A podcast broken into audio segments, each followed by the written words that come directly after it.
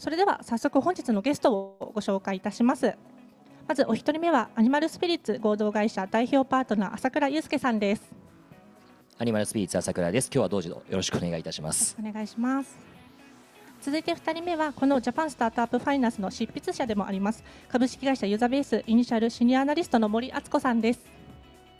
皆さんこんにちは。イニシャルの森と申しますイニシャルのレポートや記事、えー、コンテンツデータなどのコンテンツを担当しております。本日はよろしくお願いいたします。はい、モデレーターは株式会社ユーザベースマーケティングディビジョンイニシャルマーケティングチームリーダーの志賀光平です。よろしくお願いします。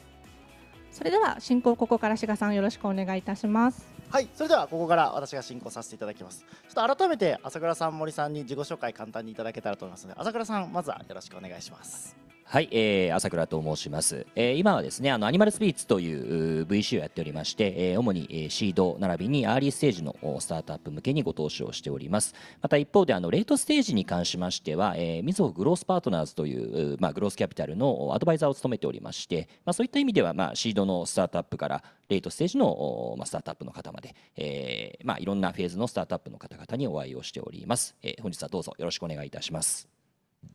朝倉さんありがとうございます。森さんもあのちょっとさっき先走ってしまいましたけど、はい、自己紹介お願いします。あ のすいませんあの段取りではあのここで自己紹介と言われていたのですがさっき誤って自己紹介をしてしまいました。改めましてイニシャルの森と申します。よろしくお願いいたします。普段あの数値の分析などもしておりましてあとは朝倉さんとねあのポッドキャストもあのしておりましてあのやっとこの回で宣伝をすることができました。あそうですね。はい、はい、あのご興味あればぜひあの聞いていただければと思います。よろしくお願いいたしますはいありがとうございます。This is 令和スタートアップですよね。あのポッドキャストの名前をちゃんと言って宣伝していただければ。ありがとうございます、はいはいよろしくお願いします。というところであの対談セッションに入っていければと思っておりますのであのまずはトピック1からですね入っていきたいと思います。というところで足元のですね現在の資金調達動向というところから入っていきたいんですがあのまあ、そもそもスタートアップって何なんだと。で、まあ、人によってこう定義が変わる部分だったりするので我々がこれから話すスタートアップのあの、まあ、もろもろのデータですねどういう定義でやっているのかというところをあの森さんからご紹介していただいてから入っていけたらと思います。森さんお願いします。はい、えーと、今あの滋賀の方からご説明ありました通りスタートアップには一律の定義がございません。そのためスタートアップとこう一言でこう言ってもその言葉が登場する文脈によって上場企業が入っていたり未上場企業だけだったりということでこうあれ何の企業群を指してるんだろうというふうにあのちょっと混乱をするあの場面があるかと思います。えー、イニシャルではですねあのスタートアップを、えーと、定義をしてましてその定義に沿って企業の収録をしております、え、のその定義が今画面に映っている通りでございます。ポイントが2つございまして、えーと、一番、えーと、大きいところとしましては未公開ですね。未公開企業であるということが、えー、と一番大きいポイントになります。またこのこのセミナーでこの後あのこの国内スタートアップの資金調達という文脈で集計されているデータはリスクマネーを捉えたい意図からエクイティファイナンスを、えー、と集計した数字になっておりますのでこちらあの前提としてご覧いただければと思います。ありがとうございます。というところでスタートアップの定義のお話ができましたので改めて2023年上半期ですねちょっと2022年過去最高の数字で資金調達がされていたという部分もあったりするんですけど2023年上半期どうなんだというところから森さんデータを踏まえてご説明お願いします。はいえーと、そうしましたスライドを映していただきたいんですけれどもはいありがとうございます。こちらですね10年間の推移を、えーと、映した、えーと、グラフになります。国内スタートアップの資金調達額と調達者数の推移でございます。調達者数の方はあの金額がわからないものも入っております。2023年の上半期は3354億円でございました。でこれはですね、えー、と前年のこう9450 9億円と比較すると、まあ、約35%にとどまっているという形になっておりましてああ形になってます。で、えーと、弊社のデータ観測のデータなのでこの後こう積み上がってくるというあの性質があるんですけれども、えーと、おそらくその性質を踏まえたとしても前年の50%に届かない水準となるだろうというふうに予測しておりまして、えーとまあ、こう右肩上がりの成長っていう形では、えっと、今ないような、えっと、状況であのなのかなと来ています。思っておりますただ一方でですねあの調達者数についてはですねこれあの非常にあのこの数字だと分かりにくいんですけれどもあの前年の同じぐらいの時に集計した2022年の上半期の数字と比べると、え調達者数がですね、えーと、2022年上半期は、えーと、1500あ1058社だったんですよ。それに対して、えーと、今年は1242社だったので調達者数は伸びているという、えー、と状況になっております。で、えー、次のスライドお願いします。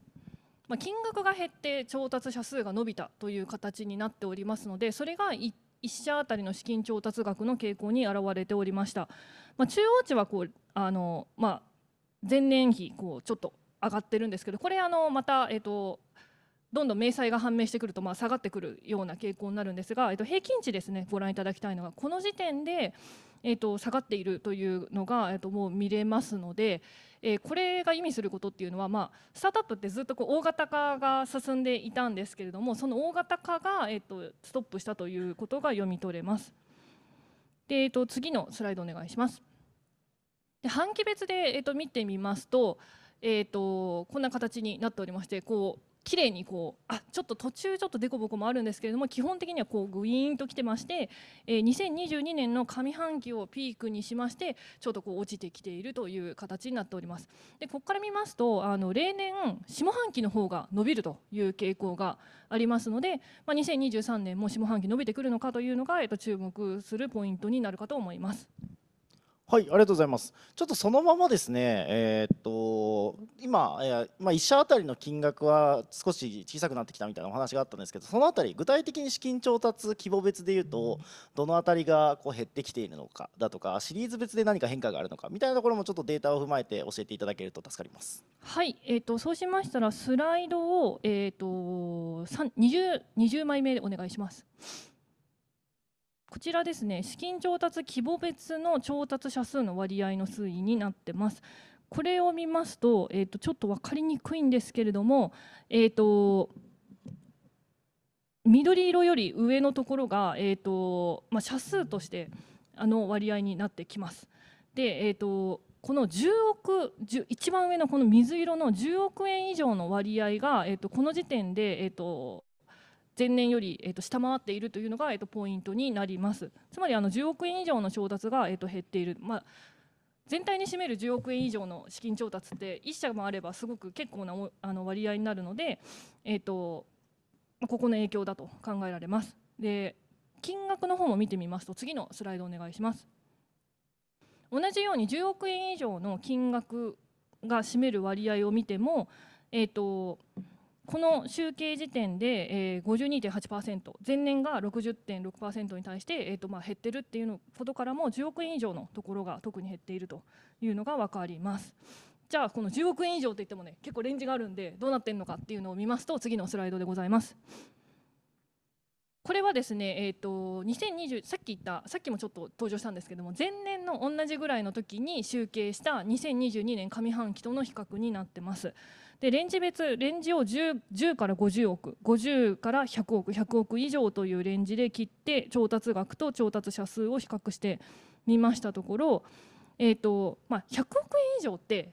1個の本当に影響力がすごい高いので、まあ、調達者数が3社から2社になったみたいな形なのでこれですごい下手増えたみたいな話ではなくて注目すべきはこの一番この中でもボリュームゾーンがでかい10から50億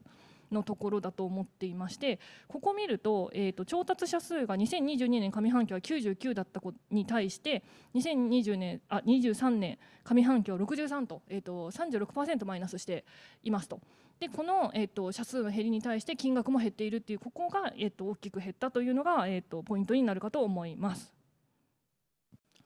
ありがとうございます。ちょっとこの辺りあの朝倉さんにもぜひお伺いしたいなという部分なんですけど、まあ、ファンドの設立数みたいな数字はこの後また出てくるんですが実際になかなか100億1人で出すみたいな人はいないと思うんですけどあの出し手が減ってるみたいな話だったりがあるのかもしくはなんか出し渋ってるみたいな状況が来ているのかこの辺り感覚的にはいかがでしょうか？あはいありがとうございます。これあの今年に入ってというよりもあの去年から続いている傾向だと思うんですけれどもやはりよく聞く話としてはあ、まあ、レートステージのスタートアップっていうのはあ、まあ、苦労している。傾向にあるという話はよく聞きます。でこれまたあの前回のイニシャルのウェビナーの繰り返しになるかもしれませんけれども当然のことながらレートステージってことになってくると、まあ、多くの会社は上場を目指してらっしゃるわけででそうなると上場の、まあ、マーケットの動きによりダイレクトに影響を受けやすいわけですよね。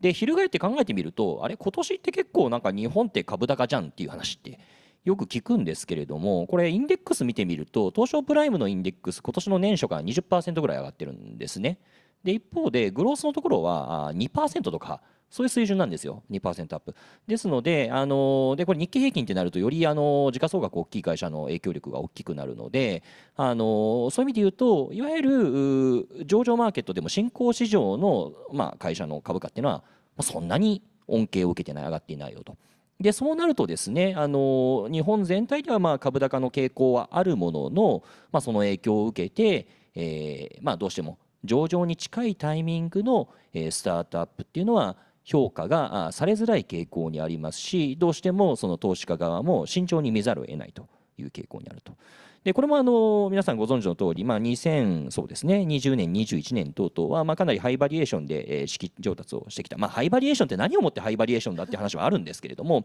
まあ、今の水準で見るとやっぱりハイハイバリエーションと捉えかねない、えー、スタートアップの調達事例が多くてですね。で結果今の業績の規模と照らし合わせてみたときに成長性と照らし合わせてきたときに、えー、なかなかあの前回のバリエーションを正当化できないなという影響がよりレートの方が色濃く出ているという話なのかなと思います。これ結構ねあのフェーズによって違いがあるんですよね。えー、まあ対照的なところで言うとシードとレートでもやっぱりあの傾向はかなり違うなっていったことを、まあ、これは肌身を持って感じている部分です。ありがとうございます。ちょっと今バリエーションの話が出たので、ぜひこう森さんにデータでバリエーションの部分ご説明いただけたらと思うんですけど、バリエーションに変化は見られているのか、まあ、もしくはダウンランドが見られてますよみたいな話だったりとか、ちょっとそのあたりデータを踏まえて教えていただけますか？はい、えっ、ー、と25スライド目お願いします。フェーズ別に、えーと、ポストバリエーションですね調達後企業評価額の中央値の5年間の推移を、えー、取ったものです。こちらご覧いただくとあの分かりやすいんですけれどもあのシリーズ D 以降の、えー、バリエーションが特に下がっているという傾向が、えーと、見られます。えー、あとねこれちょっとこのシリーズ D の動きがこう激しいのでその下のやつがこうちょっと変化が 分かりづらいんですけれども、えーとこの緑色の線ですねシリーズ C も若干こう下が下がってきている。で、えーと、一方でシリーズ B シリーズ A シードに関しては基本的には横ばいという傾向になっています。でこれバリエーション自体はそうなんですが23スライド目お願いします。調達額をの中央値を、えっと、フェーズ別で見ますとこれは全体的に下がっているっていう形で、まあえっとまあ、プライスが今、まあ、上場市場のこうプライスはグロースマーケット、まあ、下があの、えー、過去に比べると下がっているので、まあ、そうすると割高っていうところが、まあ、こういうところに表れているのかなというふうに、えー、と捉えることができるんじゃないかと思っています。でダウンラウンドの話なんですが、えー、26スライド目はいありがとうございます。えダウンラウンドの件数をですね、えー、とカウントしておりましてこちらもこちらですねあのまたあのなんていうんですかだんだんこう増えていく数字になるんですが、えー、とこの集計時点で分かっているのが2023年の上半期は36件ありました。で、えー、とそれって2022年の下半期とすでに同水準であるということから、えー、と前年のその下半期よりは、えー、と多い水準で、えー、とダウンラウンドをしているということが、えー、と分かります。ただダウンラウンドの件数自体って今こう36件じゃないですか。で調達者数自体が1200件あるわけなので、えー、とじゃあめっちゃ増えてるかっていうとその水準自体はそそこまで増えてはいませんと。ただ、えー、と今回注目、えー、と変化が現れているのがダウンラウンドの内訳でして次のスライドお願いします。えっとフェーズが進むごとに社数って減る減るんですよ。減るんですよ。あの要はシードが一番多くてシリーズ D は少ないっていうことですね。でなので、えーとまあ、確率論だとすれば、えーと、シードほどあシリーズ A ほどこうダウンラウンドが増えるみたいな構造になっているのがあの普通なんですけれども2023年上半期を見てみますと、えー、シリーズ B 以降のダウンラウンドが、えー、と増えたっていうのが、えー、と今回の,、えー、とかわあのこう変化が見られたポイントでございました。これあの投資家側の見方、あのそういったレートステージに投資をするような方とよくお話をしていて感じるところで言うと皆さんあの逆にねあのダウンラウンドで、えー、適正水準になってきたら、まあ、例えば2021年とかなかなか手出しできなかったけれども今だったらあちょうどいい頃合いだからあの投資をしてもいいかなっていったような発想になるんだけれどもの割には案外下がらないねっていうふうにおっしゃる方が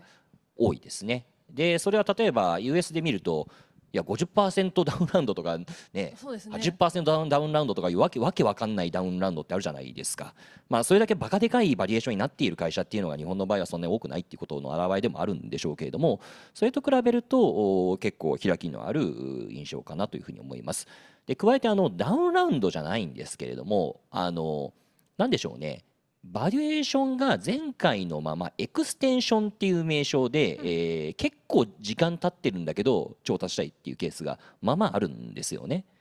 でまあ、それ実質フラットラウンドですよねっていうことだったりするんですけれども、あのー、まあ、エクステンションという名称にすることで、まあ、あんまりそれがなんか目立たなくなっているのかなという印象は受けてます。ありがとうございます。今あの US の話も出たんですけどちょっと今日ですね実は現地に何人か来ていただいてて現地からの質問があってですねあの最近だとナスダック上場をしたりする企業も出てくると思っていて先ほどあの朝倉さんグロース市場はそこまで伸びてないよねみたいな話があったと思ってはいますが、まあ、あの US はじめ海外は海外でスタートアップ全体からするとかなり厳しいと言われつつもでも一方で日本の市場から比べると大きいのでナスダックのようなところへのエグジットの多様化が進むことで、まあ、あの日本のこの、えーと、レートステージの、えー、ダウンラウンドが少なくなってるみたいなそういう影響もあったりされるんですか？この辺りは感覚的にはどうでどうでしょうか？そうですね、まあ、あんまり関係ないかなという気はしますね。どちらかというと、それはまああのオプションとして、えー、そういったあの東証だけじゃない上場のルート、EXIT のルートができたっていうことは、まあ、一つあのオプションが増えるという意味において、えー、好ましいことだというふうに思うんですけれども、まあ、そうですね、業種でなかなか日本では評価されにくい会社がそちらを目指していたいだとか、で一方で、ま、ナスダックといっても、あのまあ、森さんお詳しいですけれども、まあ、のナスダックの中にもいくつか分類ある中において、まあ、言うなれば東証プライムと東証グロースって違うじゃないですか。で同様にあの今上がっているところって見てると主に、ま、ナスダックの中でも、まあ、一番あの、まあ、これから成長する部類のスタートアップが上場するマーケットでそこだとなんかあんまり取引ボリュームって多くはないんですよね。なので、えー、それがあのなんだろうな明快な EXIT の、うん、ある種新しいオルタナのオルタナティブなあ抜けあの EXIT 方法として、えー、ガンガン活用できるのかっていうとちょっとまだわからないなという見方をしています。ちなみにあのナスダックは3つのティアがあるんですよね。はい、ありましてナスダックキャピタルマーケットとナスダックグローバルマーケットとナスダックグローバルセレクトマーケットがあるんですよね。はい、で最近あの話題になったソフトバンクグループのアーム社はこのナスダックグローバルセレクトマーケットに上場する予定で一番大きいところね。ここが大型株が、はい、あの上場するようなマーケットと言われてまして日本のスタートアップだと最近だとピクシーダストテクノロジーズさんですとかワランティさんアーリーワークスさんがあの相次いであのナスダックに上場されておりますがおそらくこの、えーと、ナスダックキャピタルマーケットの小型株のところに上場しているというふうに、えーと、見ております。ありがとうございます。でちょっとあの、えー、事前質問のあったところも踏まえて聞いていきたいんですけど、まあ、今あの全体感のお話ししていただいたんですけど地域別あのエリアで見ると日本国内で何かこう見えてくるものがあるんでしょうかという部分で森さんデータ的にはいかがですか？はい、えー、34スライド目お願いします。こちらがですね2023年上半期の地域別の調達額割合でございます。でこの毎回こう申し上げている通りこう東京がだいたい8割前後で、えーと、高いこう水準でこの10年まあ、もうもっと前ももっと前も多分さか、ね、遡れると思うんですけれども基本的には東京が、えーと、スタートアップの資金調達の中心地になっています。じゃあそのそれ以外の地域で、えーとどういう変化があるのかというのをちょっと東京を除いたグラフを作ってみました。35スライド目お願いします。これまたちょっとあの分かりにくくてあの恐縮なんですけれどもあの右のこう東京を抜いたあの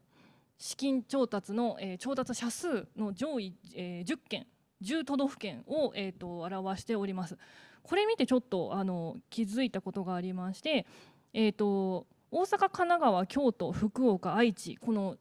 えーと、上の5つの都道府県ですねとその、えー、と次ですね、えー、兵庫、北海道、千葉、沖縄、茨城こうちょっとこう何ていうんですかこう間があるんですよね。こう間があってあのちょっとこう地域地域のところでもこうちょっと差が出つつあるのかなというところを見ております。で36スライド目をご覧いただきまして今度じゃ金額を見てみますと基本的にこの調達者数に比例をする形で、えー、と伸びているという格好なんですがちょっとそれがですねこのグラフだとあのちょっと外れ違う影響であの分かりにくいんですけれども基本的には調達者数がえーと、多いところほど、えー、伸びていく傾向になっています。でさらに、えーと、言うと、えー、シリーズ B 以降の、えーと、社数がの多さっていうのがこの地域差を生んでいく要因になっておりまして例えば大阪、神奈川、京都はシリーズ B の調達が例年10社前後シリーズ C 以降は、えー、例年調達者数がこう5社前後あるんですね。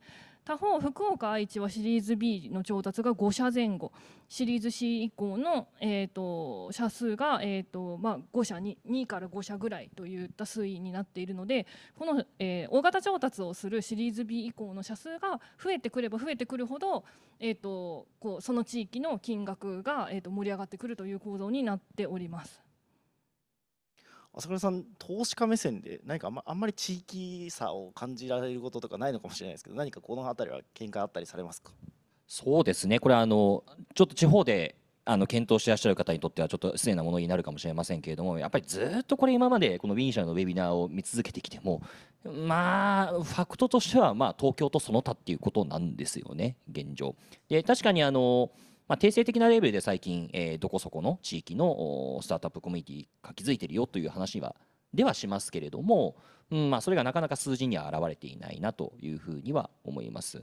で一方であのこれスライドの方で、えー、研究開発型非研究開発型っていうのがあるのかな？37スライド目です。はい。感じる部分なんですが一方であのー、まあ非研究開発型まあ主に IT でしょうね。IT のあのディープテックやってる方からあのよくチャラテックと呼ばれる分野 のスタートアップですがここはやっぱり東京一極集中と、まあ、言わざるを得ない状況ではあるんですけれども一方で研究開発ってことになるとやっぱり地域ごとのなんていうか抱えている人材層だとかそういったものの違いもあって。あのかなり、えー、地方も影響力を持ちつつあるのかなとでまた同時にあのちょっと後ほどセクターについてもお話しすることあるかもしれませんけどもやっぱりディープテック伸びてるんですよねちょっといろんな背景もあって。ってことになるとひょっとしたらあの今まで、まあ、実質東京一極集中だったよねって言っていたところからそのセクターの変化っていったものが伴って、えー、こういった地域も変化が出てくる可能性はあるなと。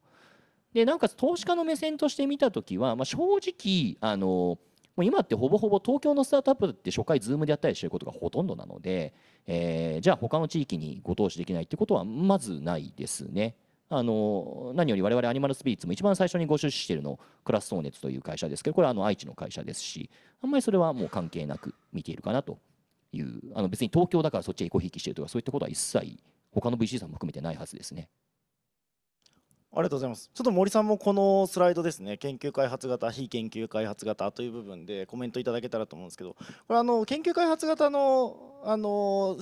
グラフを見るに一定大学発だったり大学 VC があるようなところかなと思うんですけどこの辺りどうですか？あその通りでして基本的にこう大学発がかつ大学 VC があるところがこのセットで、えーとシリーズ B 以降が出てきているところの地域の金額が伸びているという構造になってます。ありがとうございます。ではあのちょっと投資家の話にも行ったのでそのまま投資家サイドですねに変化はあるのかという部分で、まあ、実際に10億以上の大型のあの調達をしているスタートアップさんは減っているというような話なんですけど、まあ、お金の出し手側でいうと、まあ、どこが伸びてどこが減っているのかというのところをちょっとまずは森さんからデータでお願いします。はいえー、39スライド目をお願いします。まずはですねあの全体の投資家タイプの、えーと、傾向を見ていきたいと思います。こちら2022年上半期との比較に、えーとなっております。これ先ほどの比較と一緒で前年の同じぐらいの時期に集計した2022年の上半期の数値との比較になっております。こちら見ると分かるのがまず全体で、えーとまあえー、全体の数字数字はですねマイナス20%ぐらいになっているのですが、えー、と増減をそれぞれの、えー、とタイプ別に見ていきますと全体のマイナス幅よりも、えー、と大きく多くマイナスしたのが VC。えー、VC ですねでその他はですね事業法人さん金融機関さんではですねこう結構プラスに触れてるので全体がマイナスの中でプラスに触れているということはかなり積極的だったのかなという様子が伺えます。じゃあここをですねあの大型調達が下がったよっていう話があったので10億円以上の調達における投資家に絞って、えー、と見てみると結構これ傾向がおもしお、まあ、特徴的な、傾向が見れたなと思っております。えっと、こちらも同じ2022年上半期との比較なんですがまず金額をこれ見ている状態なんですが全体が、えっと、32%の減少だったあの中でこう上をこう見てみますと VC が54%マイナスなので全体の減少よりも大きく減少したという形になっていてここの影響が大きいということが分かります。じゃあこの大きい影響がある VC をさらに分解してみたのが41スライド目になります。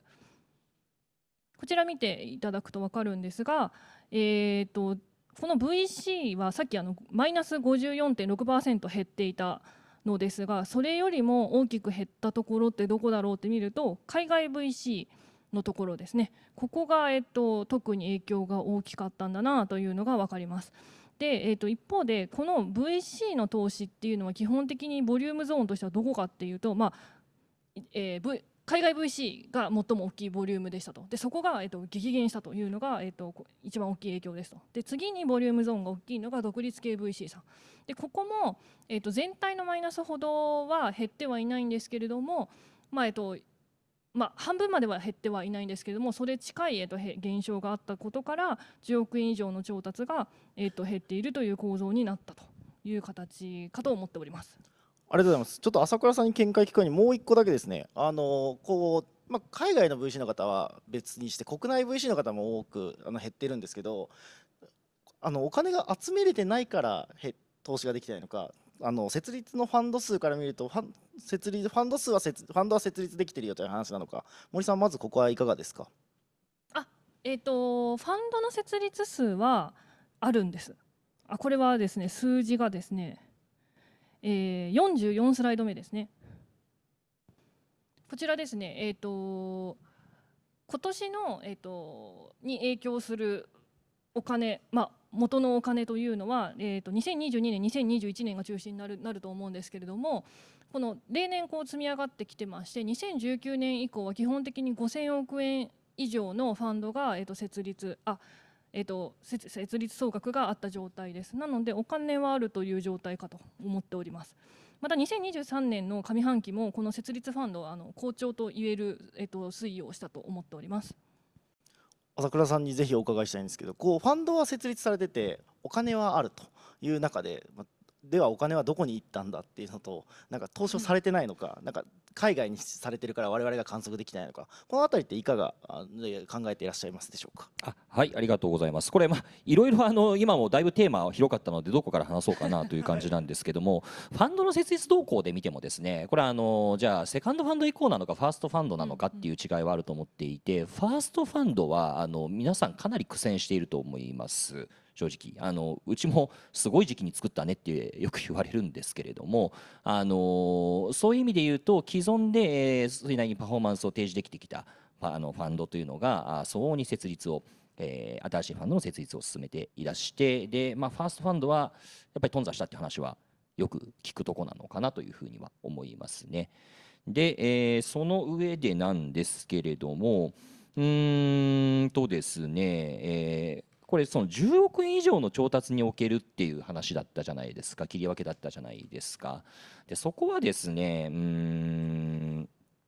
ある種選別が続いているっていうことなのかなというふうに思っています。というのはその、まあ、よく聞くのがやっぱシリーズ A を実現できるかどうかっていったところで、えー結構差が出るよねと。でシリーズ A 以降もについてもですねあの本当にわーっと集まる人気が集中するとことそうではないところっていったところの、まあ、二分化が二極化が起こってるよねという話は聞いていてですねで、まあ、これ一つの仮説なんですけれども結構その既存世の中で独立系でやっていたファンドの大型化が進んでいるわけですよね。でそういった方々じゃ CZ から入ろうとした時に、えーっとその後も順調に本当に大きくなって、えーちゃんと資金をデプロイできるところなのか？単純にファンドサイズが大きくなってからばらまくっていう話ではなくてちゃんと次のラウンドもフォローオンして、えー大きなファンドをちゃんとデプロイできる対象なのかどうなのかっていったところここに関する目が厳しくなってきているんだと思います。であるがゆえに、えーそこをクリアできる会社できない会社スタートアップっていうのは分かれますし逆に言うとクリアした会社っていったところは割とお金が集まりやすい構造にあるというのが一つあのここで挙げられることかなと思いますね。で加えてあのちょっと VC の話とずれてしまうかもしれませんけれども10億円以上の調達における投資家タイプ別っていったところでいうとあの事業法人がやっぱり減っているっていうのはあ少し気になるところでとはいえ日本国内において独立系 VC が出せるお金って結構限界があるんですよね。でやっぱり過去見ていてもそういったメガベンチャー作る際においてレートステージ等々に事業会社があのそれなりに意味のある大きなお金を出してきたといった経緯はあったのかなと思っています。で今回実際あの上半期の調達額上位で見ていても例えばあのアストロスケールみたいな会社は例えば三菱電機三菱 UFJ 三菱商事等々ですねかなりあの大きな、まあ、三菱グループのお金資金が入っていると。ですのでこういったメガベンチャーを下支えするっていう意味においてはやっぱりどちらかというとやっぱり VC っていうよりは日本においては事業会社のお金っていうのがあまあレバレッジを効かす、まあ、元になるのかなというふうに思っていてですねここがちょっと減少しているというのは少し気になるところなのかなと思った次第ですね。で加えてもう一点あのこれ今ね VC のちょあの投資額減ってるっていうところで、まあ、10億円以上っていう話でしたけどこれやっぱりねそのレートとそのシードでものすごく大きな違いがあるんですよ。でレートはやっぱりあの非常に、えー、なんて言いますか選別が進む。レートもしっかり、まあ、そのシーズン以降もしっかりですね。なんですけど一方でそのシード法に関して言うとこれ僕の周りのシードの投資家の皆さんお話していても明らかにあのバリエーション高くなったよねっていう話だったりだとかあのコンペが増えた、まあ、去年だったら年コンペになるのって本当年12件しかないけど今毎月コンペになるよみたいなそういった話がな起こっているんですね。である種そういう意味で言うとあのシードの投資家はむしろあシードの起業家はむしろ調達がしやすい状況にあるのかなと。本当にちょっと前だったら1億円水準の会社のバリエーションの会社が3億円水準になってるよねって話はよく聞きます。でこれも背景としてはうんシード投資を標榜する VC っていうのが徐々にみんな大型化してきて、まあ、以前であれば、1桁億とか10億円程度だったところがだんだんサイズアップしてきてで一方でシードっていうのはそれなりに数をやっぱり当たらなければいけないってことになってくるとそこでどうしても、あのーまあ、案件がぶつかるケースっていうのは増えてきてるのかなという。だからここで言うとやっぱりシードとレートはだいぶ違いますね。差があるなっていうふうな気がしますね。ありがとうございます。ちょっとどこから話を掘っていこうかなと思っていろいろ質問も来てるんですけど、追い はい、あのまずですね、えーっと今ここエクイティだけの話をしてるんですけどちょっとデッドの話も事前でもたくさんもらってますし今も質問で来られていてあのベンチャーデッドって実際にどうなんでしょうかと。まあ、あのエクイティ減ってるけどベンチャーデッドが増えてたらあのスタートアップが実際に手元に来るお金の量は総量変わんないよねみたいな話もあると思うんですけどベンチャーデッドの数字はどうなんでしょうかっていうところで森さん一応スライドご用意いただいてたのでまずそここの説明からお願いします。あのー、32スライド目お願いします。えー、とスタートアップのデッドファイナンスについて、えー、と観測ができたものだけを集計しております。でエクイティは基本的に一般公開情報であの網羅的に拾うことができるんですけれどもデッドファイナンスは、えー、とそうではないという点を、えー、とご注意ください。なので網羅性がちょっとエクイティに、えー、と比較すると,、えー、と担保できていない状態です。でそれを前提に見てみますとあの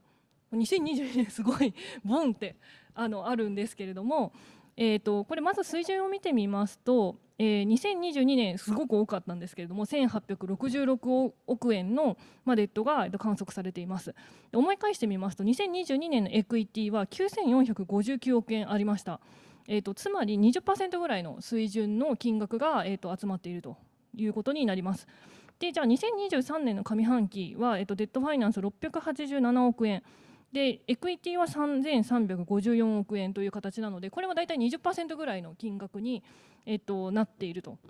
いう形になります。でこれ、えっとデッドの特徴として面白いあ個人的に面白いなと思ったのがあの1社あたりの傾向でしてあのデッド1社あたりの傾向を出しましたところ、えっと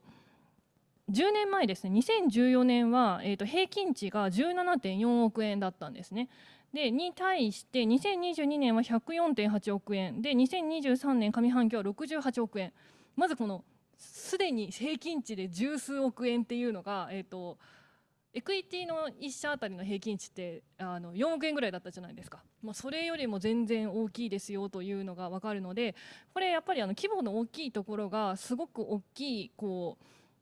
何ですかね融資の調達をしているという、えー、と姿が伺えるのかなと思っております。ありがとうございます。朝倉さん、このあたり、デッドファイナンス、どのように見られておりますか？そうですね、はい、あの明らかにベンチャーデッド増えてきてますよね、あの数字はあくまであの参考程度だと思いますけれども、まあ、やっぱり有名どころだとまあ静岡銀行さんですとか、まあ、青空銀行さんですとか、まあ、みそ銀行さん等々あの、中にはデッドファンドを構えるようなあ金融機関も出てきていますし、まあ、非常に活況かなというふうに思っています。でこれ実際我々もあのまさすがにドシートの時はなかなか申し上げられにくいですけれどもそれなりにステージ作ってあの進んでいくような会社については、まあ、ちょっと一部あのデッド調達も検討した方がいいんじゃないかっていうのは、まあ、基本的にお話をするようにしていますね。で以前との違いっていうところで聞くところで言うと、まあ、以前はそれこそ SARS みたいなあのサブスクリプション型で、え一定程度未来の売り上げっていうのが見えるような会社っていうのがデッドがつきやすかったっていう話はよく聞きましたけれども、まあ、最近はあ、まあ、それ以外の会社っていうのも、え割とデッドの、えーまあ、対象になりうるようになってきたと。でこれの意味するところとしてはですね、まあ、あのなんだろうある種ベンチャー投資においてレバレッジが一部かけられるようになったっていうことなのかなというふうに思うんですよね。例えばベンチャー投資って当然のことながらめちゃめちゃあの、まあ、ハイリスクなので、えー、例えば VC が直接デッドを引いてそれを使ってあのレバレッジかけて投資するってまあちょっとなかなか考えづらいわけじゃないですか。逆にけどバイアウトファンドっていうのはむしろレバかけないバイアウトって基本ないですよね。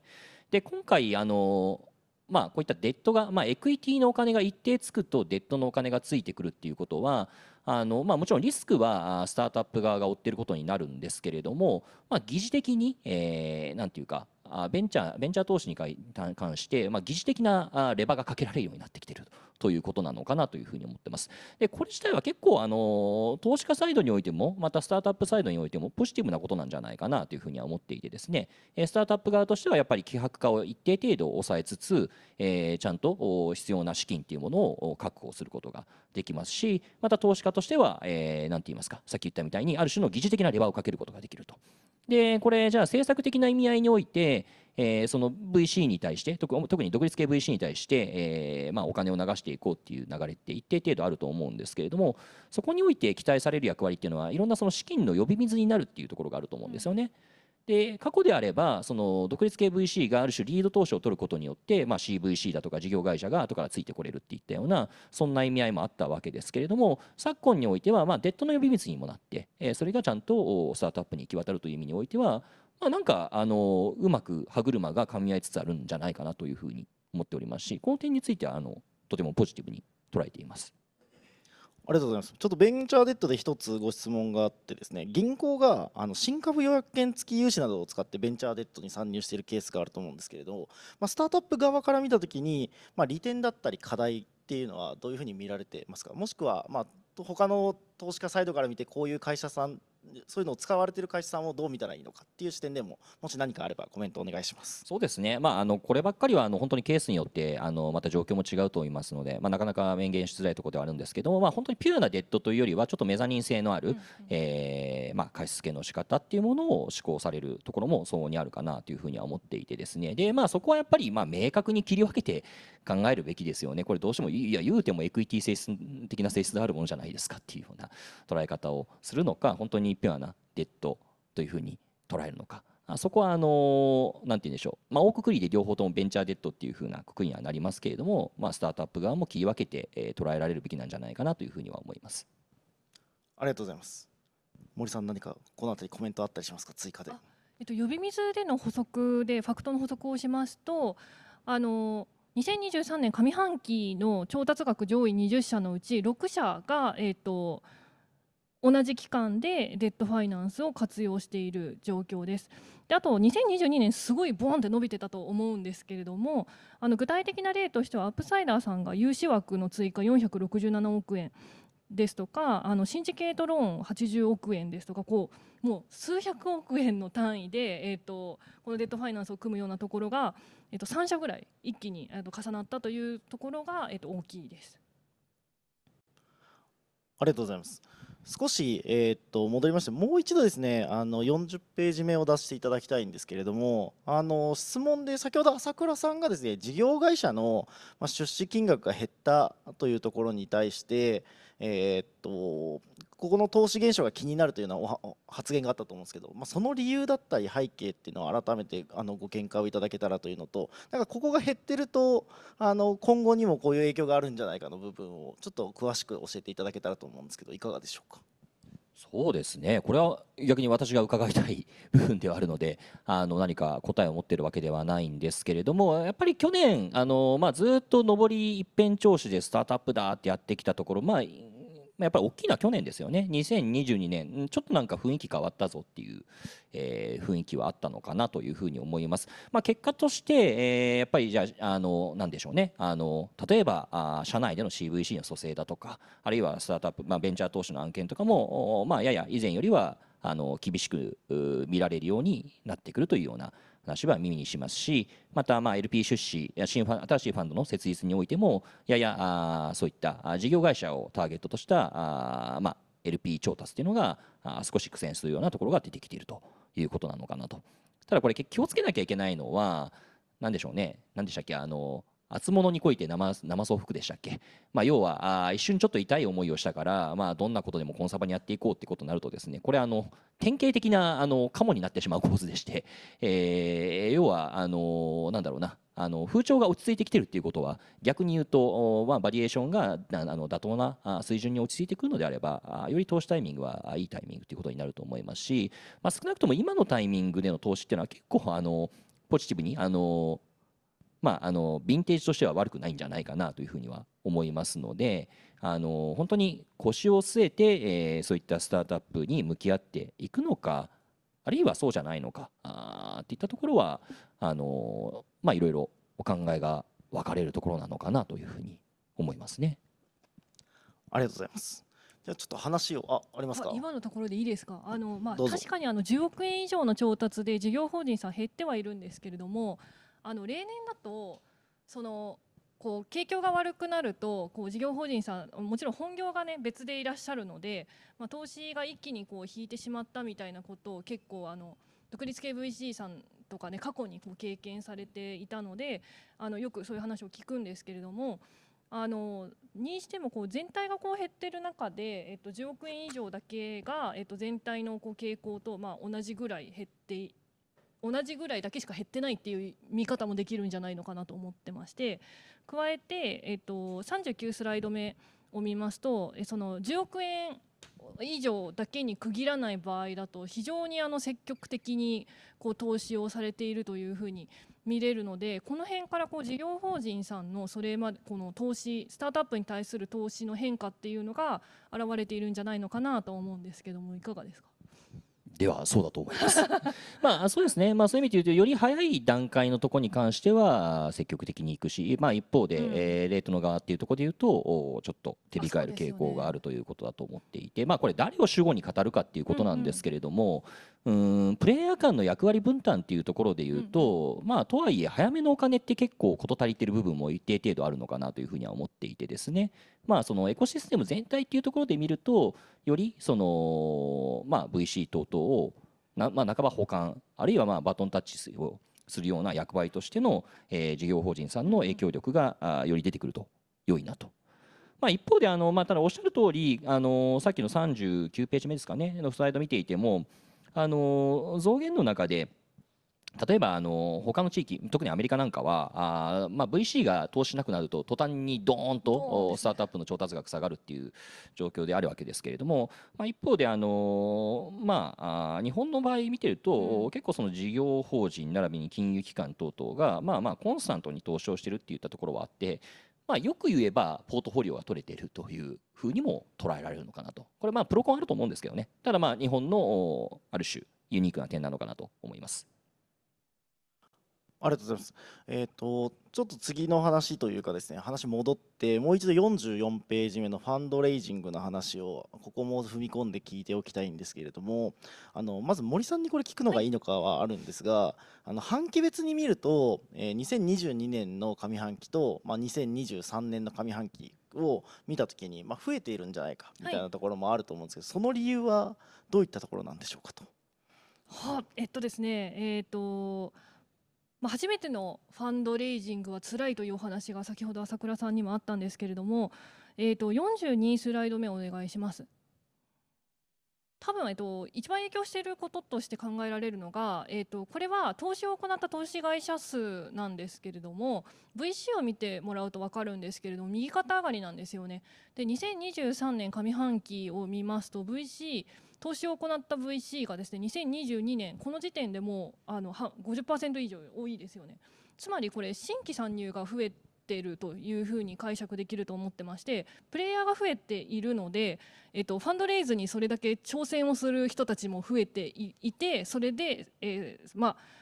確率が成功確率が一定の場合は、えっと、増えるっていう構図になっているんじゃないのかなと思っております。ありがとうございます。ちょっと朝倉さんにもここをお伺いしたいんですけども、セカンダリーの話は少しされたと思うんですけども、セカンダリーの状況、ファーストはあのラウンドというか、ファーストの、えーと、設立でなかなか厳しいものがあるけど、セカンダリーが増えてきてるようなお話もされてたと思うんですけど、ちょっとこの辺りの状況もぜひお伺いできたらと思いますそうですね、あの独立系 VC、まあ、並びに CVC もそうですけれども、過去を振り返ると、やっぱり2012年あたりから新しいファンド設立って増えてきたよねと。まあ、考えてみたらまあ独立系 VC ってそれ以前実はそんなに多くなくて日本国内見渡してみたときに、まあ、それこそグロービスさんとインキュベートファンドさん目立つプレイヤーとしてはそれぐらいだったのかなと。いう中において、えー、まあ2012年あたりから非常に設立されるファンド数が増えてきたわけですけれども2012年っていうことは考えてみたらもう11年前でして、えー、ということはもうファンド満期来ちゃってるよね。あるいはあ、まあ、2014年15年だったとしても、まあ、ファンド満期あともう1年か2年かもう結構あとないなっていった、まあ、そういったファンドが増えてきているという状況にあります。でこれを受けて何が起こっているかというとそのファンドが投資している投資先のスタートアップの、まあ、まあ株式を、まあ、セカンダリーでえ引き受ける、えそういったことを専業とするような投資家層の方々も増えてきていますしまたあの満期迎えた VC をそのままあの、まあ、LP として買っちゃうところっていうのも、えー、出てきていますね。これはまあここ1、2年ぐらいの傾向かなというふうに感じています。まあ、そういったなんていうんですかねあのまあ、ファンド満期による今今どっちかっていうとそういった、まあ、買い手側の、えーあまあ、売り手側か。ファンファンドもう売らなきゃいけないっていった、まあ、そういった、需要背景もあって、えー、増えてきてるって話もあるんですけども一方でもう一つ別の流れもあるのかなと思っています。それは何かというとあのセクターの話で、えー、先ほども少し触れたようにですね、まあ、いわゆる IT 系のスタートアップばかりではなくて最近はまあディープテックのスタートアップもあの本当に如実に増えています。でそうなるとですねディープテックのスタートアップってじゃあ、まあ、10年で上場できるのかどうなのか。まあ、10年だとそもそもねあのファンドライフ過ぎちゃってるからダメなんですけど、まあ、もうちょっと短く67年で上場できるのかどうなのかっていうと、まあ、これは結構厳しいところもあってですね、えーまあ、それも単純に先行投資研究開発に時間がかかるといった背景ですよね。でそうなってくるともうどうしてもですねあの既存のファンド VC ファンドの枠組み基本的にはファンドライフ10年間で、まあ、延長プラス2年認められるかっていうような、まあ、そういった魔尺ではあなかなか賄えないじゃあそういった先どうするんだってことになってくるとこれはもう必然的にあのセカンダリーマーケットを整えていくしかないわけですよね。で具体的にそういったセカンダリーマーケットを狙ってく、えー、るプレイヤーセカンダリー専業の投資家も出てくるわけですけれども、まあ、一方あの別のアプローチとしてそのスタートアップ側、まあ、例えばあ、まあ、スマートラウンドとか N ストックだとかそういったあたりが、まああまあ、セカンダリーのマーケットを作っていくべきだよねっていった企業も出てきているように思いますしこれはまあ一つここから先大きな日本のスタートアップエコシステムのテーマになると見ています。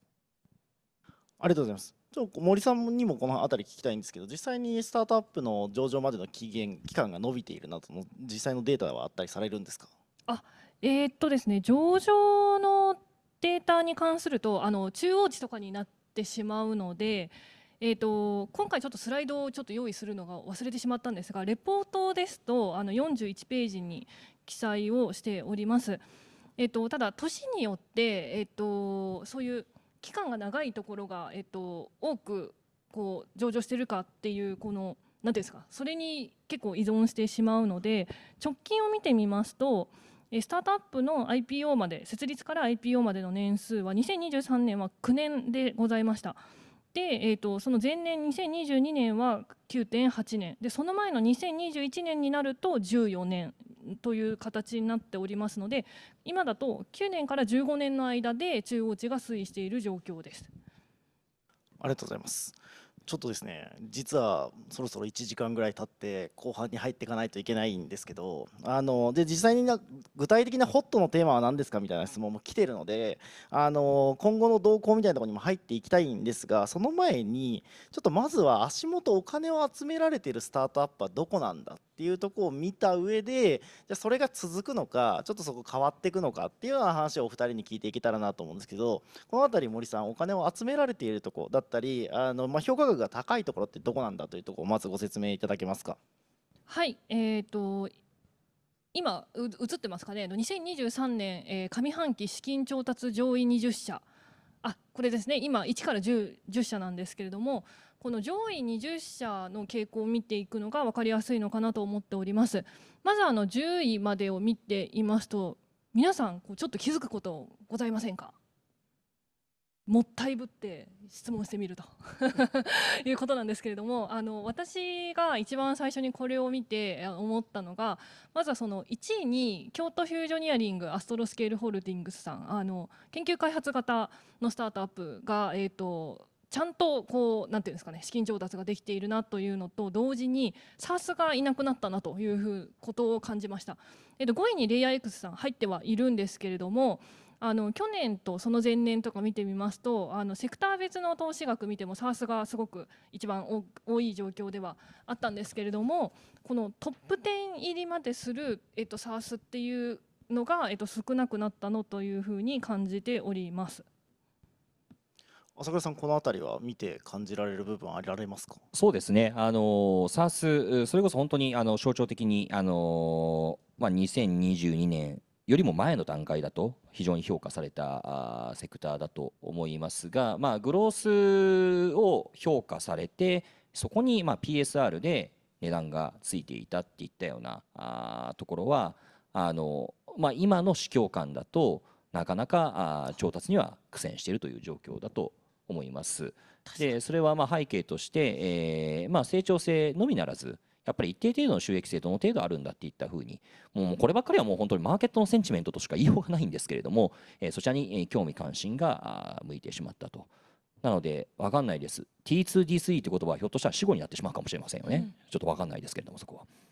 で一方で、えー、そうですね入れ替わりといっちゃなんですけれどもやっぱりディープテックの会社はですね、まあ、ここ今象徴的にレートの2社挙げていただきましたが、まあ、シードも含めてやっぱり件数としても増えてきているなと、まあ、非常に骨太な会社は増えてきているなという気はしますね。例えばあのあの京都フュージョンエイヤリングスさんもそうですしあとあのアストロスケールホールディングスはあの私ザ・ファンドというファンドでご出資を差し上げている会社さんですけれどもあの、まあ、スペースデブリの除去をする会社で、まあ、本当にあのなかなか気づきにくいですけれども結構大きな問題なんですよねスペースデブリの除去ってスペースデブの問題って。ででなおかつ日本から本当にグローバルに通用しうる会社。あのおそらく京都フュージョンエングさんもそうなんだろうなというふうに思うんですけれども、まあ、そういったあの潜在可能性を秘めた会社っていうのがより評価されやすくなっているのかなというのが一つ。で加えてこれ上位の顔ぶれを見ているとですね感じるところで言うといわゆるそのまあずっとこのスタートアップの世界にいる投資家独立系 VC が主体で集めていらっしゃるところっていうのは、おそらくキャディさんだとキャディだと思うんですね。グロービス、ウィル、ジャフコ、SBI 等々から。まあ、ご出資を受けていらっしゃる。で一方ですね、さっきあの申し上げた通り、アストロスケールホールディングスの場合は、あ事業会社主体で、で京都フュージョニアリングスやとか、えーまあ、レイヤー X 等々は、まあ、GIC といった、まあ、あのパブリック色のある、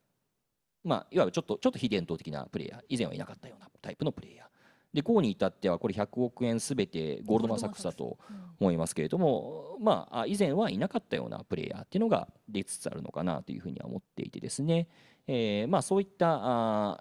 まあ、新しいプレイヤーがこのレートの層を支えていくことになるのかなとなればいいなというふうに思っています。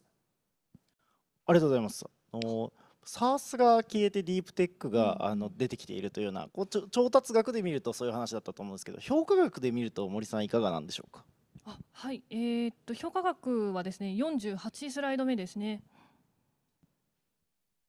こちらはですね、えっと、ちょっと過去書きしてあるんですけれども、希薄化率下位1%に該当する企業を除いております。えーと、これ前回の、えーと、ランキングからですねこの表指標を入れておりましてあの、まあ、朝倉さんもね、まあ、あの毎回ご説明してくれてるんですけれども未上場の評価額って、えーと、特定の、えー、と数数数社で、えーとまあ、言い方悪いですけど作れてしまうというあのことがありまして、まあえー、とじゃ必ずしも実態を伴っていない可能性があると。あのあるあるあるある状態かなと思っておりましてただじゃあ本当にそうなのかっていう検証もしづらくてですねえっ、とじゃそれをどうまあシグナルとして、え、希薄化率っていうところを用いまして希薄化率をこう分布をこう企業ごとにこう出してみ、ま、見た時にこう下位1%って本当にわずかな、えー、と企業しか該当しないんですけれどもそこに該当するような企業は、えー、とこのスライド上では除いている状況でございます。えっと、このこれあまずここについて補足ありますか？まあそうですね、まあ、あの 極端な言い方すると、いやそれはあのそそうなのかどうなのかっていうのはさておき、あの意図はさておき、まあ、ユニコーンって作れるっていうことですよね、可、う、愛、ん、いは作れるじゃないですけど、別にあのポストバリュー1000億以上で、えー、大リュージョン0.1%、1億調達、これでユニコーン出来上がりということではあるのでそこはまあある種作為的に作れてしまうところは一定程度あるよねと。あとまああのこういったあの評価額っていうのもどうしてもその鮮度の話っていうのはあるなというふうに思っていてですね。で調達がここ1年以内ないし半年以内の間に行われたものであれならば一定程度外部の目が入って、えーまあ、評価された額だけれどもそれがもっと昔ってことになってくるとうんそのバリエーションというのが本当にフェアに横並びで比べていいものなのかどうなのかっていったところは少し疑義が入ってくるという、まあ、そういったことかなと思います。はい、以上をちょっとあの踏まえましてこの顔ぶれを見ていきますとこちらも、えーと、希薄化率下位1%を除除いた場合日本だといわゆるこうユニコーンと呼ばれる、え、評価額1000億超の会社さんは10社あるというふうに考えております。えー、で中身見ましてもあのここでも研究開発型がやはりこう食い込んできているあの社数が増えてきているというふうに感じております。トップ10の中でもあのほとんどそうなってきてますし次のスライドお願いします。えーと、ユニコーン入りが目前のあの会社さんのあのグループになるんですけれどもここでもやはりあの研究開発型というふうに相当されるティアフォーさん無人さんですとかそういった、えっと、会社さんが入ってきているという形になっております。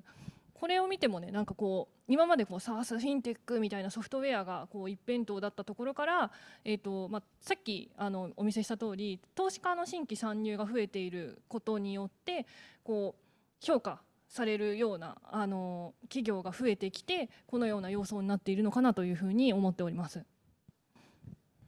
ありがとうございます。朝倉さん何か補足等あればここでコメントいただけたらと思いますけど。まあそうですねある種まあそのセクターがまあななんていうんですかね、あのいろいろ彩りが出てきたという言い方がよりあの正しい表現かなというふうには思っていてあのもちろん依然としてあの SARS で、えー非常に評価されている会社ももちろんいますしただあそれ一辺倒ではなくなってきたっていった意味においては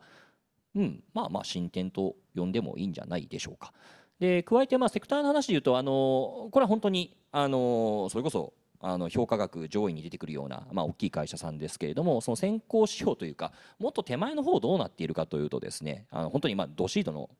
近辺のスタートアップですね。これに関して言うとですね今もう結論から言うと明確な傾向ないっていうのが答えになります。あの明確な傾向がないというのは、えーもうこのセクターがとにかく来てるぞっていうような中心的なセクターはまあ今のところ観測できないよねというのが、まあ、私も思うところですし、まあ、周りの人たちと話していても感じる部分ですね。でただそんな中で大きな流れとしてはあーまさにあのへ減ったところで言うとそれこそ SARS、うん。まあ、一番はまあホリゾンタルな SARS ですけれどももうだいぶもうとはいえ掘り尽くされたんじゃないのという出尽くし感っていったところ。あとこれはですねなかなかイニシャルで扱われない領域ですけど Web3 ですねこれはもう誰に聞いてももう激減したという、まあ、完全にクリプトウィンターなあ今なのかなというふうに思います。でじゃあそれの移り先としてんどこがあるのかっていうところで言うとですねえーそれこそ今だと生成 AI がなんじゃないのという話もあるわけなんですが、えー生成 AI はあの確かに出つつあるんですけど、うんもうこれ誰に聞いてもそんな大して出てこないよねっていうのが共通見解です。あの US 見ててもあのね今年はなんかあの上半期なんかはもうもう猫も杓子も生成 AI っていうような状態でしたけど、正直日本はありますよ。あるけどそんなすごい超一大勢力っていう感じはしないですね。でこれいいくつかうん背景あると思うんですけれどもただできてきている中でもですねなんていうんですかそのインフラレイヤーそれこそ LLM 作りますみたいなところだとかあるいはそういったあの裏側に回るソリューションレイヤーみたいなところってのはあんまりなくてどちらかっていうとアプリケーションレイヤーであると。だまあインフラめいたものをやるにはもうちょっと It's too late っていう感じなのかなという感覚はあります。であとはまああのななんでしょうね、うん、AI っていうもので何か AI って別に何て言うんでしょうね。あの AI ってビジネスモデルじゃないじゃないですか。要素技術の話じゃないですか。故障としてだそういう意味で言うとそれこそここに載ってらっしゃるような各社が、まあ、そういった AI を、まあ、要素技術として活用してらっしゃるっていうことが、まあ、よく聞く話で、えーそれ専業のスタートアップがどんどん出てきてるっていう感じはあんまりしないかなっていうのが今現在の感触です。加えてもう一つ言うとあの先ほどから繰り返しているように、まあ、ディープテックはあとはいえ増えてきてますよねと。でこれはまああのまあ、いろんな背景あるんですけれども、まあ、一つはやっぱりそのいろんな補助金だとかそういったものがあの効いてきてる側面はあるのかなというふうには思います。当然あのエクイティで投資するプレイヤーもですね、え投資したはいいもののめちゃめちゃ研究開発費かかるんだけどこれって、えちゃんとお金賄いきれるの？そもそも日本の VC だけだと無理じゃないってことになった時にですねいやいや補助金でこれぐらいちゃんと調達できる目処がありますっていう話を聞くと、まあ、一定の安心材料にはなりますので、えーまあ、そういう意味で言うと本当に、まあ、民間のお金を流し込むという意味においてはなんかうまく機能しつつあるのかなというような感触を持っています。ありがとうございます。ちょっと森さん、あ、そうですね。志賀さんあの、はい生成 AI の話が出たので、はいこちらのファクトをやってもや大丈夫ですか？はい、お願いします。それ、もうあの今後の動向に入っていくって、入っちゃったいいいですよね。あのぜひ入っていきたいと思っているので、今後の動向に入っていって、生成 AI の話と、ちょっと最後にですね、あの政府系というか、あの質問でも結構こう。えースタートアップ5か年計画でいろいろな補助金出てますけどそのあたりどうなんですかみたいな話もあるので、まあ、生成 AI の話だったりっていうちょっとホットな領域の話をした後に最後にあのちょっと政府の動向みたいな話もできたらなと思ってるのではい森さんそのまま振りますのでお願いします。はいありがとうございます61スライド目をお願いしますまあ、連日ジェネレーティブ AI のニュースがあの踊っておりまして私もあのああいうの大好きなんであの見てるんですけれどもじゃあスタートアップの資金調達っていう観点でこのデータを見ますと、えー、これグローバルグローバルにおけるジェネレーティブ AI の、えー、と VC 投資の、えー、と推移を見たものです。2023年がドーンと入っておりましてあの皆さんもご記憶にあのあるかと思うんですけれどもあのマイクロソフトがあの 100, 100億ドルでしたっけね。ドーンとこうオープン AI にこう突っ込んだという形のものがあの大きくてですねあのこのような形になっております。で今あの新しく今今年ユニコーンになった企業の4分の1が4分の1がネイティブ AI の会社だそうです。で LLM ですねを作るような会社っていうのは非常に資金をあの必要としますので1回の投資も大きくなると言われています。62スライド目があのジェネレーティブ AI のに積極的な投資家10社と言われているところでしてここ見てもあのもうトップティアのあの VC が踊っている状況でして、まあ、確かにここの注目度は高いということができます。では一方日本の状況どうなっているのかを見ますと63スライド目でしてこれですね多いと見るか小さいと見るかっていう感じではあるんですけれどもあのこれまず、えーと、一番こう多かったのがこ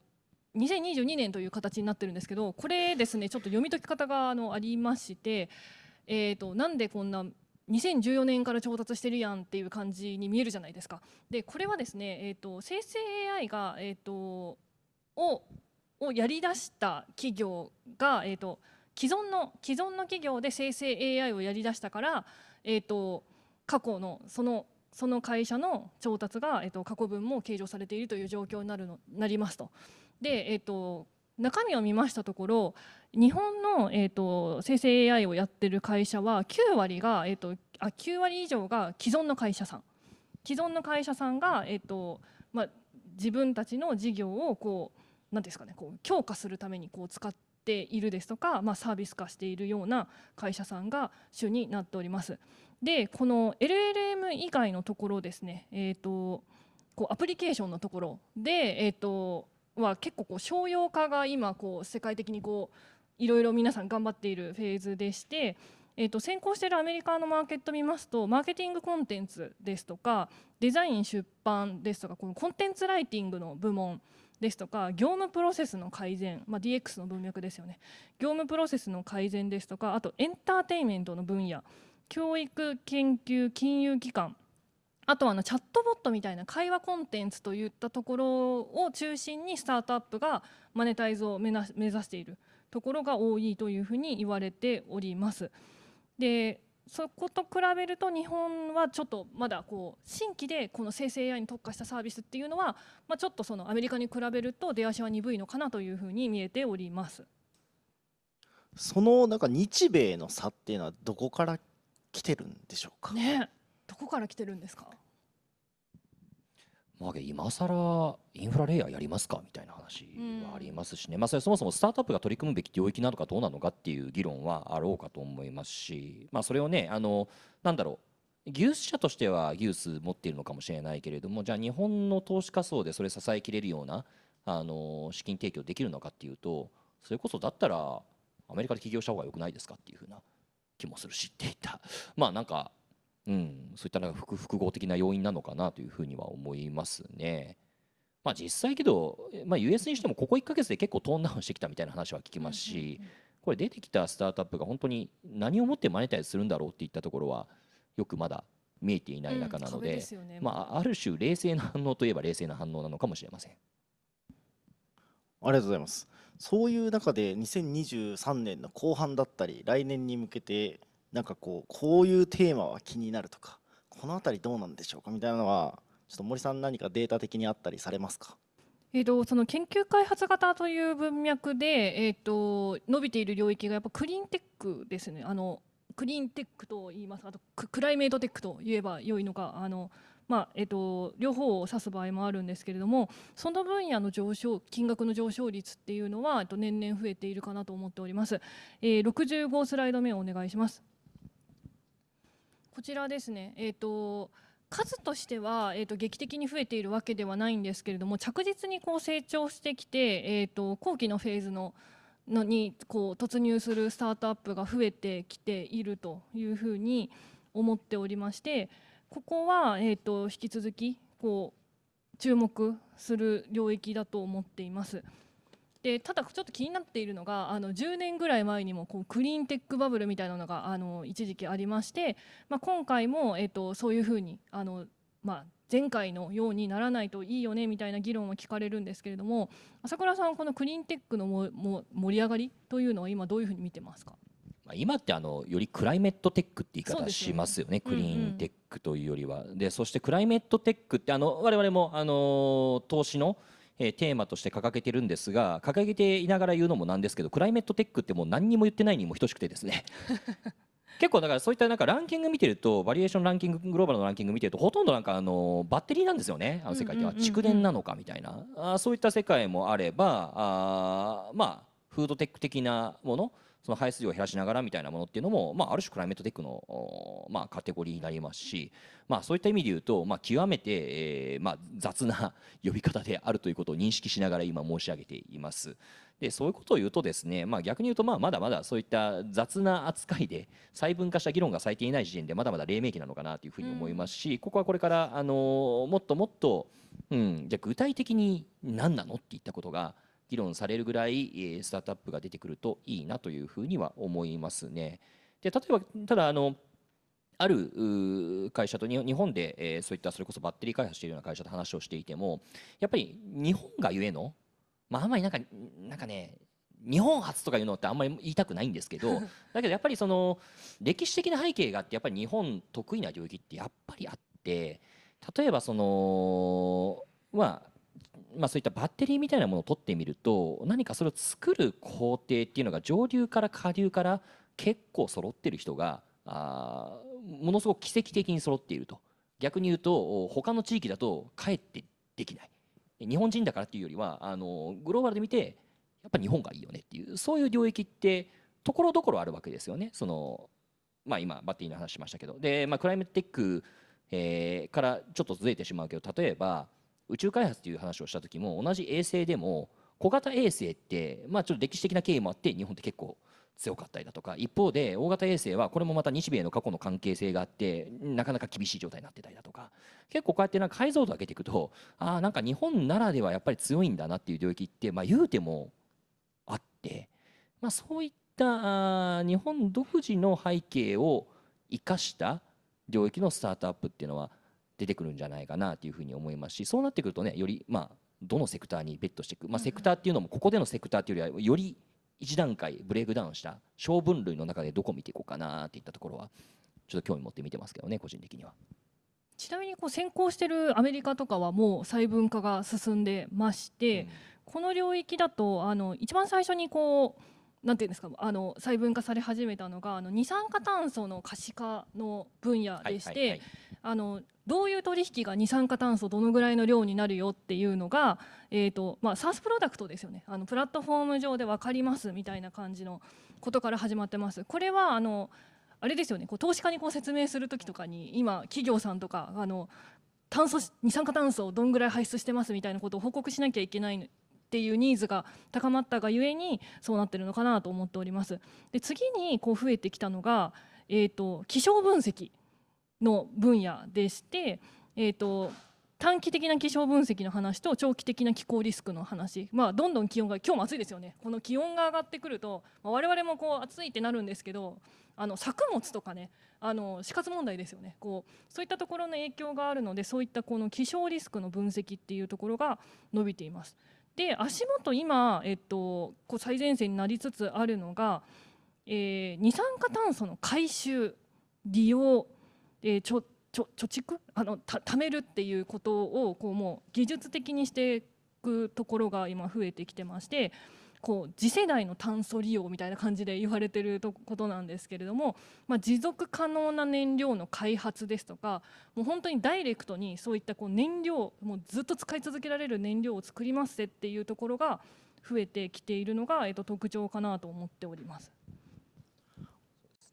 まあ、なんか排出量の可視化なんかは日本でもねやっぱりあのいくつか出てきていますけれども、まあ、技術的にも実現可能性がまあ比較的高くてでなおかつまあビジネスモデルがまあまあ分かりやすいという一方ただねこういった気候変動の問題ってもうね共有地の悲劇の最たる例ですから一体じゃあ誰がお金払うんだみたいな問題っていうのがねあのここから先あの技術的な難易度とそのマネタイズの難しさっていうのがね両方難しく難易度高くなっていくんだろうなと。まあ、だけども、まあ、ものすごく重要な課題ではありますので、えー、取り組んでいかなければいけないなというところですね。ありがとうございます。ちょっと時間も残り少ないんですけど、最後ですね、あの行政支援、国の支援、補助金だったり、それ以外でも最近あの市町村単位でもあのスタートアップ支援政策をされているようなあの市の方がいらっしゃるかなと思ってるんですけど、この辺りがスタートアップにどれぐらいの影響を与えてくるのかっていうちょっとバクッとした聞き方になってしまうんですけど、まあ、これこの辺りどう見られておりますでしょうか？朝倉さんいかがですか？そうですね、まあ、あの先ほどあの、まあ、そういったディープテック等々に関する補助金増えてきている、あるよね、充実しつつあるよねっていうのは、まあ、一つポジティブな傾向だと思いますし、まあ、例えばあのベンチャーデッドに関しても、あの創業者の個人保証やめようよみたいな、まあ、そういったなんか、まあ、お金というよりは制度的な、あの運用が浸透してきた、でそれをかなりそういったパブリックセクターがあ割と後押ししてるっていったところにおいては、良い側面が出つつあるのかなというふうに思う一方であの何かどこにどうお金使われてるのかっていうのは、なんか正直よく分かんないんですよね。あのね、シリコンバレーにあの200人ぐらい行くとかなんかそういう話はあるもののなんかそれ以外のところのなんか資金使途ってなんかあんまりまだなんか見えてこないところがあって5か年計画っていうところに対するあの期待はある一方で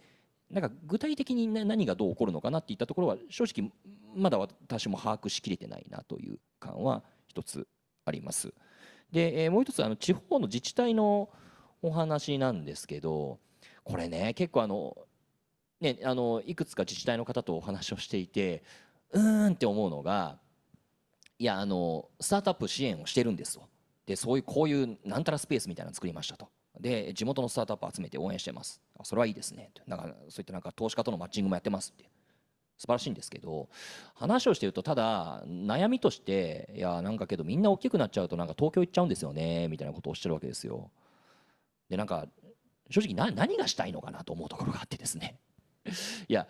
なんだろう。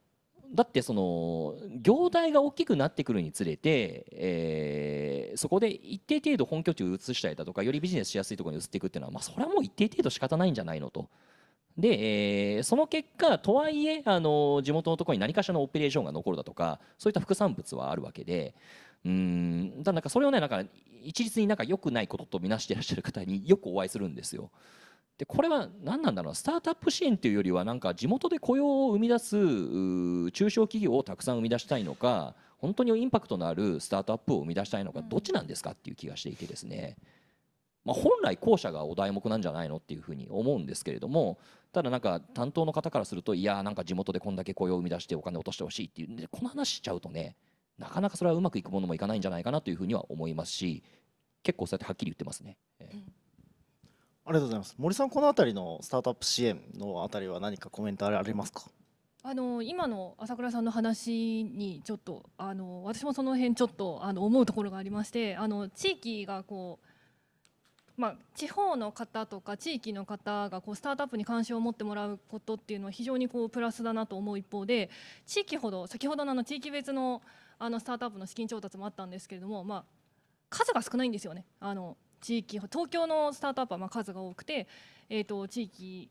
まあ、少ないと。でこれちょっとあの人口当たりのあの社数っていうのであの分析まだしてないんですけれどもおそらく少ないはずでそうすると,、えーと、支援はこうどんどんやりますって今スタンスになっている中で地域ほどスタートアップはすごい手厚く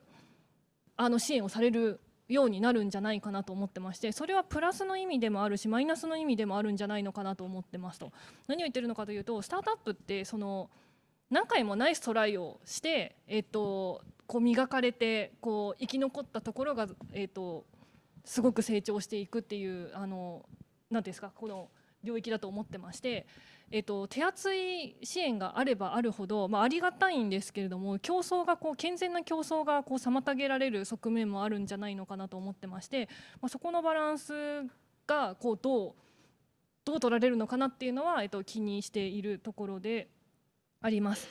であと明確にこうプラスだなと思っている支援もいくつかありまして、えっと、その中でもあの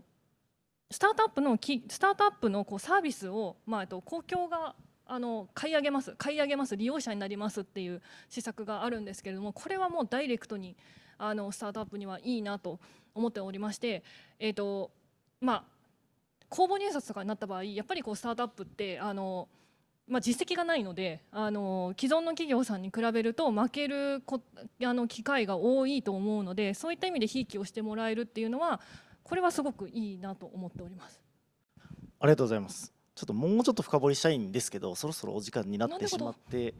いるのであの一旦こちらでクロージングさせていただいてちょっと弊社からいくつかご案内させていただいた後ですね最後またコメントをお二人からいただけたらと思うんですけれどもちょっと今後の動向みたいなところは最後改めてまああのいろいろこうジェネレーティブ AI だったりえー、っとそれぞれもうちょっとこう細かいところで見えるようになってくるんじゃないかなとか政府の支援のお話だったりとかしていただいたんででこう2023年下半期来年どう見てんですかみたいなのは最後コメントもらえたらなと思っておりますので一旦ちょっとあの遠藤さんの方にあの返したいと思いますので遠藤さんよろしくお願いします。はい。朝倉さんありがとうございます。最後またコメントいただく前に私からいくつかご案内をいたします。えまずは改めてアンケートのご案内です。アンケートにご回答いただきますと本日の投影資料の一部抜粋版をプレゼントいたします。チャット欄にアンケートリンクも改めて投稿いたしますのでぜひそちらよりご協力をお願いいたします。本日出演いただきました朝倉さんへのメッセージも合わせてお送りいただけると嬉しいです。続いてこの解説セミナーをお送りしているイニシャルについて簡単にご紹介をさせていただきます。イニシャルはスタートアップ関連のファイナンスを中心とした情報収集をワンストップで行っていただけるサービスとなっております。現在500社以上の企業様にご導入をいただいておりまして国内2万社以上のスタートアップ情報を網羅的に格納をしております。また業種業態関係なくさまざまな幅広いお客様企業様にご活用をいただいております。加えて昨年からイニシャルユーザー様限定のオフラインコミュニティイニシャルサークルというものも実施をしています。ニシャルサークルではイニシャルエンタープライズのユーザー様対象に現在配信しているこちらの弊社丸の内のオフィスにて毎月イベントを開催をしておりますピッチ交流会ではユーザーである VC、CVC の一押しのスタートアップ企業様お招きをしてピッチイベントとあのピッチいただいたスタートアップも含めたユーザー交流会を行いネットワーキングの場として提供をしております。はい、そんなイニシャルサークルでは6月より新たにオンラインのコミュニティも開設をしております。オンラインのコミュニティではなかなかオフラインイベントでは交流しきれないあの実際お越しいただけないユーザー様同士もつながることができてより効果的なネットワーク拡大の支援をさせていただいております。これまで以上により多くの企業の皆様がスタートアップ業界に参画できる世界を目指して実現してまいりたいと思っております。また導入事例、詳細情報についてはチャット欄の URL をまた貼っておりますのでこちらからクリックしてご覧ください。はい、続いて改めまして資金調達レポート。2023年上半期の資金調達増加をまとめたジャパンスタートアップファイナンス。2023上半期現在も公開をしております。えまだダウンロードされてない方はぜひ今からダウンロードしていただいてあの今日話した内容の振り返りもにもご活用ください。はい。最後に今後のセミナーのご案内です。8月30日はチャットワークの取締役 COO の福田様お招きをして経営戦略の実現から考える M&A と CVC の使い方を開催いたします。続いて9月13日には企業進化を加速するポリネーターの行動原則の著者である DNX ベンチャーズ中川さん中垣様と書籍の中で事例紹介されている日立ソリューションズ市川さんをお招きして事業成長を導く人の特徴とはこちらのテーマで開催をいたします。え本日のアンケートより2つあの申し込みいただけますのでご興味ございます方はアンケートにチェック入れていただけますと幸いです。はい私からのご案内は以上です。志賀さんお願いします。ありがとうございました。最後にお二人に一言ずついただけたらと思うんですけど先に森さんからあのちょっとデータを見ながら朝倉さんと会話をしてみて今後の動向で森さんが気になっている部分だとかをちょっとぜひ最後コメントいただけたらと思いますがいかがでしょうか？はい、えっ、ー、と今後はやはりあの EXIT 環境がどうなるかっていうところに左右されるんだろうなと思っています。でこのえっ、ー、とまあえっと、この回の中でもありましたが今、どちらかというとこう利益を重視して評価する、えっと、傾向がどんどん強まっておりますのでこの傾向は続くと思っております。でそうすると、えっと、スタートアップはこうそういったこう利益をちゃんと生み出せる、えっと、体質の改善が求められますのでそういったあの体質転換を求められると思います。で研究開発型が今あのどんどん成長してきて増えてあの後期のフェーズに入っているところも増えておりましてでこれが増えれば増えるほど